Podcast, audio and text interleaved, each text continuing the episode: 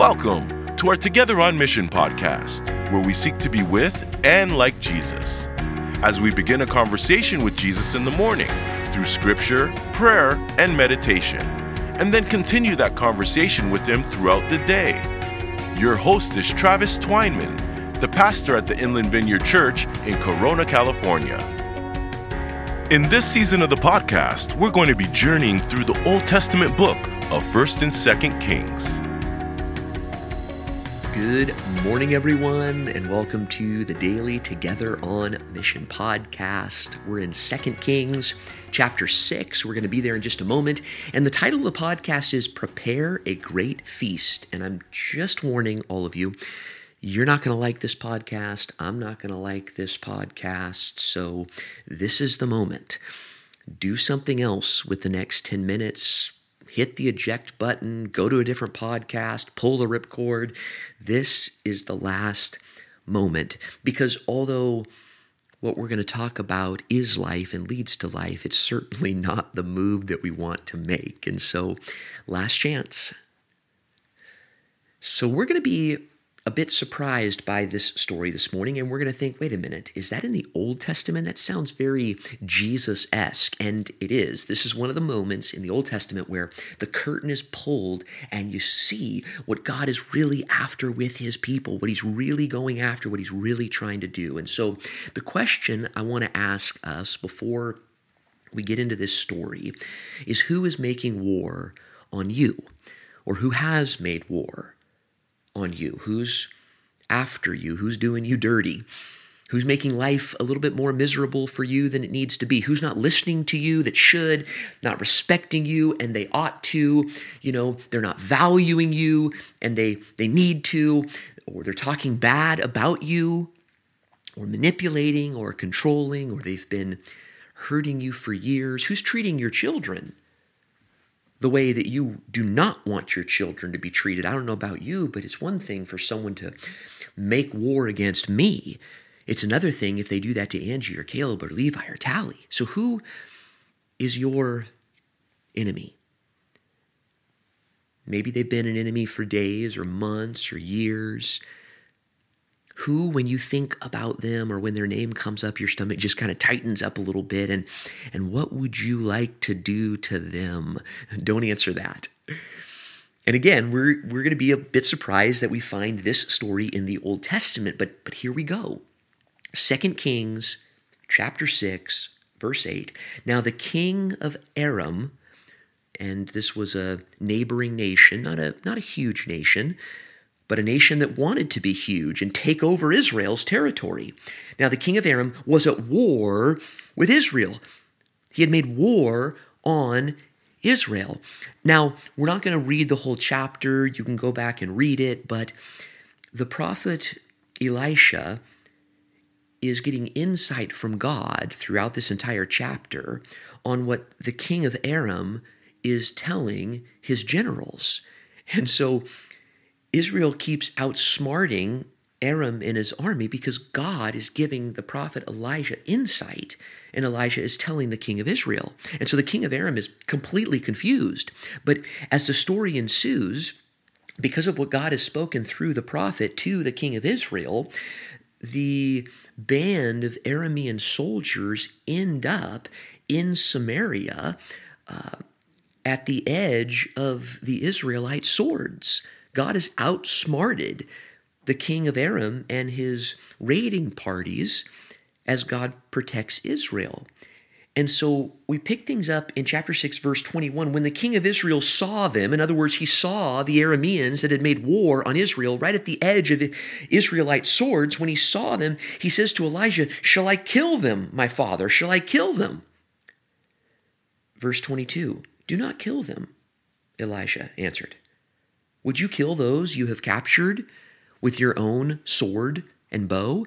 And of course, the king of Israel is thinking, well, yes, that's what we do to our enemies, to those that have made war against us. And Elisha says, no, no, set food and water before the troops, that they may eat and drink and then go back to their master. So the king of Israel obeyed the word of the Lord through Elijah. He prepared a great feast for these soldiers, for the enemy. And after they had finished eating and drinking, he sent them away. And they returned to their masters, to their king. So the bands from Aram stopped raiding Israel's territory. What a story. And again, it's one of those stories where the curtain is pulled back and we see what God is really after with his people, which comes to a crescendo with Jesus of Nazareth. But what does the king of Israel want to do?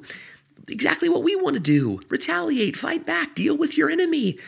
I mean, that's what Israel wanted to do. Israel wanted to run the Aramean soldiers through with their sword. And we want to run through with our sword, whatever that looks like, those that have run us through with their sword. We want to retaliate. Right? Those that have talked bad about us, we want to talk bad about them. Those that have stonewalled us, we want to stonewall them. Right? Whatever whatever your tactics are in dealing with your enemy, right? We want to do to them what they have done to us. The last thing we want to do is be generous and uh, prepare a feast for them and return good for evil. And we may want to think for a moment how do we think about or talk about or act toward those that are functioning as our enemies? And so the prophet Elisha, right, the word of the Lord says, feed them, give them something to eat, return good for evil. A soft answer turns away wrath. And so that's what the king of Israel did, obedient to the word of the Lord, didn't want to do it, but trusted that if that's what God has called him to do, that that is ultimately going to lead to life. And notice in verse 23, the, the Aramean raiding party stopped raiding Israel. So it worked. I mean, imagine that. Loving enemies actually worked being obedient to the word of the Lord. You know, when I, and, and you've experienced this, I've experienced this, when we run our enemies through with a sword, whatever that looks like, there's always going to be another enemy. There's always going to be another enemy that crops up in our lives because it's true. Whatever we measure out will be measured back to us. What goes around comes around. So as we deal with enemies with the sword or the way that they deal with us, another one's just going to crop up. But what if we choose a different route? What if we go a different route with an enemy? What if we listen to the word of the Lord? What if we, and I, I told you you're not going to like this podcast, what if we prayed for them? What if we talked good about them? What if we thought the best about them? What if we returned good for evil? What if we prepared a feast for them, whatever that would look like? And that's going to look different. But what if we loved? What if we chose a different path than the path that has got us right here where we are right now, kind of tied up and notched because of the enemies and those that have made war on us? And, you know, I'm not going to like this question that I'm about to ask, and you're not going to like this question, but who is the Aramean soldiers in our life? Who's made war on us or made life difficult or made life difficult for our children? What does it look like to prepare a feast for them?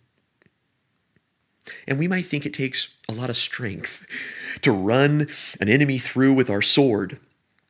But true strength is the ability to love, to speak kindly about an enemy. And that might just change everything. It might just change our hearts. It might change our lives. It might change the world. And that's exactly what happened when Jesus did just that for you and for me. And so this is a story that points directly to what God Himself, who, by the way, is the happiest being on the face of the earth, does toward His enemies and continues to do. So today, let's walk, let's talk with Jesus, let's seek to prepare a great feast, whatever that looks like, for those that are seeking to run us through with their sword. And we'll talk tomorrow. Thanks for listening to the Together on Mission podcast. We hope you were blessed and encouraged by it today. If you had any questions about the Inland Vineyard Church, our ministries, or our Sunday services, feel free to connect with us on social media platforms like Facebook and Instagram, or check out our website at inlandvineyard.org.